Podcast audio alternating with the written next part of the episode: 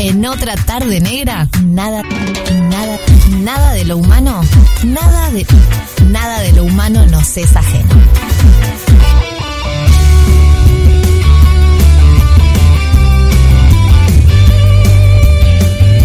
Señoras y señores, con mucha más onda, arranca, nada, el humano nos es ajeno. Bernardo Borkenstein, muy bienvenido. Muchas gracias, negra. ¿Cómo andás? Feliz de estar eh, de vuelta en esta segunda temporada. La verdad que sí, con cambios. Por ejemplo, vamos a estar los jueves.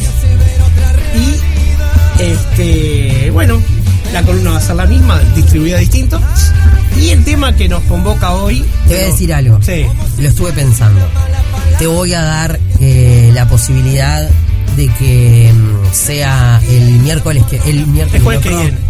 el jueves viste te- me tengo que cambiar yo el chip también el jueves que viene que cantes la cortina Bueno, te lo agradezco, entre otras cosas, porque necesito mentalizarlo un poco. Yo canto muy mal. Bueno, no importa pero lo importante es que sos de este equipo eh, y lo que te queremos prometo que. lo que- a ver, en, en mi estudio, yo no estudio grabación, estudio de, de, de- de estudiar. Sí. Lo grabo bien, te mando un audio y lo pasamos. me encanta Roque vos no vas a zafar dale anda grabando te lo pido por Dios entona como quieras hacelo la versión que quieras pero queremos tu mensaje El otro día quise arreglar una canción mía y el autotune se suicidó. Tremendo, tremendo, tremendo. Bueno, abriendo nuestra columna filosofal, como todas las semanas, en este jueves, el Bueno. tema que nos trae hoy. La literatura tóxica o los libros de porquería. Originalmente yo no quería decir porquería, pero bueno, radio. Me encanta la palabra porquería. Eh, Es una palabra radial, ¿no? Sí, sí, sí, sí. Es bastante poco dañina. Exacto. Que es la que estaba pensando seguro. Todo esto empezó hace muchos años, mira. Eh, las personas que, que nos gusta leer mucho, que tenemos en la, lectura uno de nuestros principales hobbies, en estos años muy desplazados por la expectación de series y de películas, pero una época que prácticamente yo solo leía porque tomaba viajes de una hora y veinte en el ómnibus y no había pantallas para ir en el ómnibus. Claro. Eh, y venía escuchando radio, que eso sí es algo que hago desde muy chiquito, Gracias por eso. pero bueno, la radio es este, mi medio favorito por lejos. Por eso. Y mm, estaba escuchando un programa deportivo, no fue hace tanto, fue hace unos años, pues no tanto, yo ya era grande. Y los periodistas deportivos se quejaban de que había como una especie de prejuicio con los periodistas deportivos, como que eran menos cultos que los periodistas, entre comillas, ironizando de verdad. Ellos Ajá. decían así, ¿no? Y como que ellos decían que ellos no leían. Entonces decían, bueno, pero a lo mejor lo que pasa es que leemos otras cosas. Uno lee páginas web, lee diarios, lee, no sé. Sí, leer leemos todo Claro, el tiempo. Pero el hecho es que a mí eso me, me, me dio un ejemplo bárbaro para que cuajara una idea que hacía tiempo que venía pensando. Eso no es leer. Eso no ¿Ah? es leer. Los mismos periodistas deportivos te diferencian que una cosa es el básquetbol y otra cosa es cinco papás pasados de peso jugando con una pelota en una cancha de básquetbol. A eso todo el mundo le dice domar, nadie le dice jugar al básquetbol. Sí, ok. Y no se confunden, jamás dice, no, estuve jugando al básquetbol con los papás de, de la clase de mi hijo del medio. Dice, fuimos a domar un rato. Entonces, ¿por qué es tan clara la diferencia en el deporte, ¿tá? que un este oficinista pelado, gordo de 55 años no es Messi jugando al fútbol y lo que hace con la pelota no es fútbol? Y la gente tiene tanto eh, toma tanta ofensa en el hecho que le digan que no sabe leer o que no lee o que lo que efectivamente eh, lee no es literatura o no es lectura apropiada. Y yo creo que pasa lo mismo con eh, que con el tema de la inteligencia. Una persona vos le decís que no es linda y más o menos lo sabe. Sabe dónde están. No yo se lo digas como un insulto. Está diciendo, bueno, no sé, este si están eligiendo modelos, a mí las pastillas para adelgazar me ponen delante siempre. Claro. Este, no, no voy a pretender estar en el otro lado. Pero con la inteligencia la gente se enoja. Si le dice a una persona que no tiene sentido del humor, se enoja, aunque no lo tenga. Bueno, a ver, con todo se enoja y con esos comentarios que hiciste recién, seguro que alguien ya se enojó porque le dijiste gordo, pelado y no sé qué. porque viejo. está viendo, porque es radio. Obvio. Elegí justamente las cosas que me caben para no, no, este- no estar hablando de otra cosa. Pero lo que pasa con la lectura es que una cosa es el acto de este, decodificar un texto y otra cosa es la literatura. Ujú. O sea, no porque una cosa venga encuadernada es un libro, porque el manual de la aspiradora no es un libro. Ah, viene encuadernado. Y sí, viene. No, Ah. no es una encuadernación de lujo, ¿Qué aspiradora cheta que tenés vos? ¿Qué tenés? Bueno, La- viene la- con dos grampitas, yo que sé. Tenés la, la, la que te. La rumba. La sí, rumba. sí, sí, sí, ah, bueno, claro. Tengo la que pasa la mopa, todo. No, yo tengo la, la de. La casa que tiene nombre y apellido de persona. Ahí está. Está ahí en la calle Colonia. O sea, está, ¿entendés? Es así. La que aman tanto los hinchas de Peñarol. Claro, claro, claro. Este, pero entonces, como te decía, ¿no? Eh, la pregunta es, ¿por qué hay eh, tanta diferencia, digamos, entre eh, ciertos libros y eh, lo que habitualmente podríamos llamar, y no usar la palabra literatura, pero digamos, lo voy a llamar libros de verdad. Y voy a hacer una salvedad. Acá, por supuesto, no hablo de gustos. A cada uno que le guste lo que le plazca, eso es algo que queda por afuera de lo que yo estoy hablando. Sí, a mí, por ejemplo, me gusta tanto el sushi como un choripán, pero no confundo la calidad de ambas cosas. Y disfruto tanto de Borges como de revista de Superman. Para. Para, para, para, para, para, para, para, para. Recalculemos. Mm. ¿Cómo dijiste el choripán y el sushi? ¿Te gustan Me encantan ambos, pero... no confundo cuál es cuál. O sea, yo sé que cuando como sushi, como algo preparado por alguien que sabe mucho, que se ha entrenado y que tiene gustos sutiles, y cuando como un choripán, estoy en la cancha o estoy en mi casa, lo que sea. Ah, pero ¿quién dice que el sushi es mejor que un choripán? Yo dije mejor, dije que no lo confundo. Nah, al decir no me confundo. Pero son placeres diferentes, negra. No, por supuesto que son placeres diferentes, pero es algo igual. Comparar el sushi con un chori, con un Bueno, pero hay chorolo. una diferencia de calidad nutricionalmente, el sushi es mejor, eh, desde el punto de vista de los sabores son más delicados, y hay un montón de, de cosas que hay que estar entrenado para percibir, para notar la diferencia. Yo tengo amigos que eh, han viajado a Escocia y han ido obviamente a destilerías Mm. a hacer degustaciones de whisky. Eso es algo que en mí estaría completamente perdido porque no logro diferenciar un whisky de otro. Claro. No tengo paladar para el whisky. Estamos en la era del somelierismo. Sí, por supuesto. Este, hay s- cursos de sommelier de lo que se de te lo que se te ocurra. ocurra, absolutamente, sí, sí, sí. Este, antes había de pocas cosas, de café, de té, de vinos, pero ahora hay de cualquier cosa. Hasta de carne hay. No me bueno. Sommelier de carne. Mi marido los está haciendo todos. Me mandó el otro día una foto estando acá. Sí, se ríen acá. Te juro que me Yo mandó estoy seguro de lo que acaba de decir Cristian Furconi, pero no puede No, no al está, está roquizada ya. Eh, no, no, no, se ríen porque conocen acá el paño. Ya hizo de sommelier el año pasado, abandonó, ahora empieza de vuelta y el otro día estoy acá, me llega una foto y decía, curso de sommelier de carne en Buenos Aires.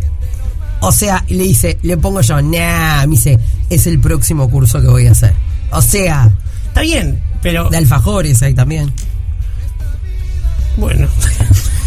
El tema es que este cuando una persona se entrena para disfrutar esas cosas, encuentra matices y eh, diferencias que una persona que no está entrenada no lo hace. Un sommelier de vino encuentra en el vino cosas que yo no puedo encontrar, aunque diferencio muy bien los vinos y me gustan mucho. Este, y el tema con los libros pasa exactamente lo mismo. ¿tá? Hay libros que están hechos eh, de manera ingenieril para aparentar lo que no son, para darte la impresión Entiendo. de que estás leyendo algo profundamente espiritual cuando es una serie de obviedades, o de que estás leyendo, la semana pasada hablábamos con Federico, la autoayuda. Los libros de autoayuda no son libros, son productos comerciales, son recetarios, no, no, no son libros propiamente. Y el tema es que como el espíritu, digamos, es este una capacidad o una entidad que, según lo que uno crea, podemos desarrollar y podemos cultivar, no hay vuelta atrás. Tú conoces muchísimo de música, entonces tú encontrás en la música cosas que obviamente yo no voy a encontrar. ¿tá? Una persona que sabe de música puede detectar en cualquier grabación si uno de los músicos se equivocó en una nota. Algo que a mí me pasa completamente desapercibido. Pero no con los libros. He leído mucho, sigo leyendo mucho y me gusta leer. Entonces me doy cuenta cuando un libro es sushi y cuando otro libro es una torta, frita. ¡Ay! ¿Cómo está Borkenstein hoy, Pero eso, ¿ves? mamita? ahí está. Pero ¿por qué no suena mal que yo separe el sushi y la torta frita y sí lo haga con los libros?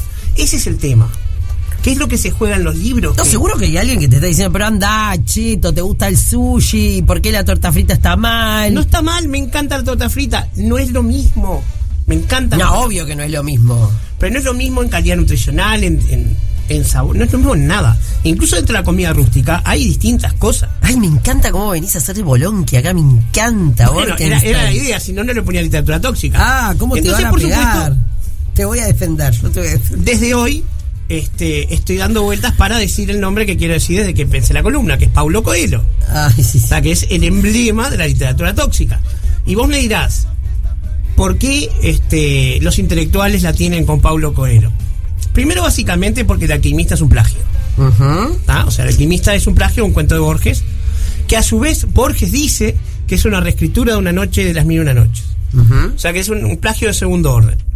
Y para seguir, porque escribe mal. Es, es horrible lo mal que escribe ese hombre. No he logrado pasar de un capítulo de ninguno de esos libros, aunque me obligué a tratar de hacerlo para poder hablar con, con algo más de... ¿Sabes qué voy a hacer yo al respecto? ¿Qué? Mañana voy a ir a ver Arjona. Por Pero eso. no estoy hablando de Arjona. No, porque yo hago lo mismo. Ah, por la porquería que se bien. Claro, o sea, hablo y despotrico, bueno, voy a ir a verlo. Bueno, pero ahí está, ¿ves? Eh, millones de personas van a ver Arjona y está perfecto que les guste.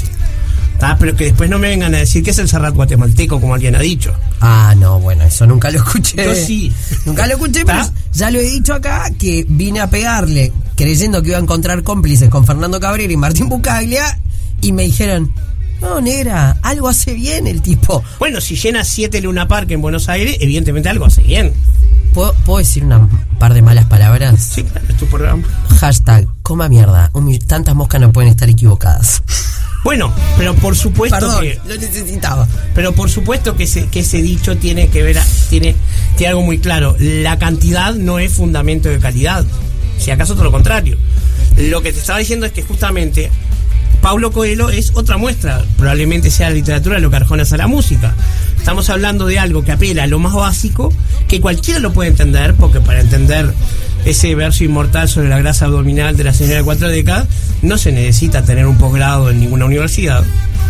lo mismo que cualquiera de sus canciones, pero de repente para entender otros versos como de Fernando Cabrera, y por ahí tenés que saber algo más, ¿no? Por ahí este tenés que saber la relación entre la casa al lado y la película dirigible, para que te pegue algo, o cuando hablas de, de a una canción inspirada en un cuento de Onetti, porque son intertextualidades, porque obviamente suman. Pero lo que yo quería decir es, ¿está mal leer los libros de porquería o la literatura tóxica? tan mal como está comerse un choripán. Uno no hace nada. Si te alimentas a base de eso, te vas a descomponer porque no comes vitaminas, porque hay muchas cosas que a tu cuerpo le van a faltar. En este caso, tu espíritu. Entonces, la literatura tóxica tiene el, el veneno de que te promete que es lo mismo, léete a Dostoyevsky o léete este libro de, qué sé yo, no, no quiero ensañarme con Pablo Coelho, de Bucay, ¿tá? que es lo mismo, digo, estás leyendo, ¿cómo no va a ser un libro? No ves que está encuadernado. Pero el problema es que esa gente cree que está leyendo un libro, o cree que su espíritu se está este, desarrollando, y en realidad lo que está haciendo es abo- abotagarse la mente y no y aplastarse. Es lo mismo que confundir domar la pelota con jugar al básquet. No, yo eso entiendo. Ahora, depende para quién y para qué. Eh, yo soy una persona que, no sé, me encanta leer y hoy por hoy estoy más para leer novelas que para leer, qué sé yo, biografías, documentales, no sé, leo libros que me trasladen hay a otro lugar. buenísimas. No, no, es que no estoy diciendo que no, estoy leyendo novelas buenísimas, estoy leyendo una que se llama Almas Robadas, que me tiene como loca. No la recomiendo para antes de dormir como lo estoy haciendo yo, porque quedas medio, medio pasado. Eh, pero lo que digo es que, bueno, pero por- por ahí hay un montón de gente que es re feliz y siente que y con eso ya o sea... Claro, pero ahí estamos hablando de algo hedonista, es le gusta y está bien, perfecto. Que después no trate de este convencerse o convencer a otro de que eso es conocer de libros. Porque ese es el verdadero peligro. Porque además hay una cosa muy sencilla. Cuanto más estúpida es la gente, en general como sociedad, y tanto más fácil es venderle cosas que no precisa, tanto más fácil es engañarla en cualquier dimensión, porque justamente por eso todos los dictadores y todos los este, opresores de los pueblos del signo político que fuese, con los primeros que se los agarra es con los intelectuales. Pero son las personas que desafían las contradicciones, lo que está mal. Por ejemplo, ayer pasó algo interesantísimo, ¿no? Habrás escuchado que este director de una murga se le voló la cadena y dijo una pelotudez importante, ¿no? No digas la palabra. No la voy a decir. Es muy fuerte. Pero todos sabemos, pero fue este un- una barbaridad que está, estuvo toda la noche disculpándose, este no hay forma de calificar la idiotez que hizo ese hombre. ¿Está? Es una buena palabra, igual, cuando es esa que. Como que- todas las palabras- te querés hacer referencia a alguien así. Como todas las palabras una- tienen contexto, ¿no? Pero no en, en un escenario con 40.000 No, personas. no da. ¿Está? Bajo ningún concepto con nin- nadie. Gente pública no puede hablar así de nadie. Bueno, ahí está. Eh, el tema es. El debate que se armó después fue por qué no salían eh, las feministas de X signo a defender a esta persona, una política conocida, Laura Raffo, no que decir Laura Raffo, este, que fue agredida, ¿no? Laura Raffo es lo menos, el menor de los problemas que tenemos, decir Laura Raffo, ¿no? No, claro, no, no, porque no, no sé por qué me, me, me embarullé con no decirlo. El problema fue Maxi Pérez lo que sí, dijo sí. él. Pero este quedó todo cerrado, digo, ya está. Pero el, el tema es, la gente no estaba hablando de lo espantoso que era el hecho, sino mirando la connotación política de lo que había pasado. ¿Por qué de este lado no hice, por el otro lado sí? No, eso es permanente igual, ¿no? bueno, pero eso es lo que es, es una, una mala forma de leer las cosas y viene de no tener desarrollado el músculo del pensamiento crítico. Y no te voy a decir que la buena literatura es, es la única manera de desarrollarlo, pero es una. Ah, Entonces, si vos empezás, en vez de música buena, escucho música, qué sé yo, No Bunny. Sí. En vez de leer, leo a, este, a Coelho. En vez de esto, bueno, al final resulta que este que eso es un monigote. ¿Qué pasa, chicos? ¿Está Paulo Coelho abajo? Mira, Paulo Coelho, ¿Vino Paulo Coelho? a Paulo Coelho lo agarro acá y lo termino en la rambla. Con Arjona no tanto, porque ese señor mide como un metro noventa y cinco. Me dicen por la cucaracha que hay un señor, no sé si está Selene o Marta ahí. Chicas, no, no, no, vemos por dónde lo sacamos a Bernardo hoy. Tranqui, tranqui, tranqui, que nosotros nos encargamos. Bernardo Borkenstein, te queremos. Te encontramos la semana que viene, si Dios Si no me quiere. agarra. Si Dios quiere, el jueves en otra tarde negra a las dos. Dale, nos vemos. Otra tarde negra. Más negra que tarde.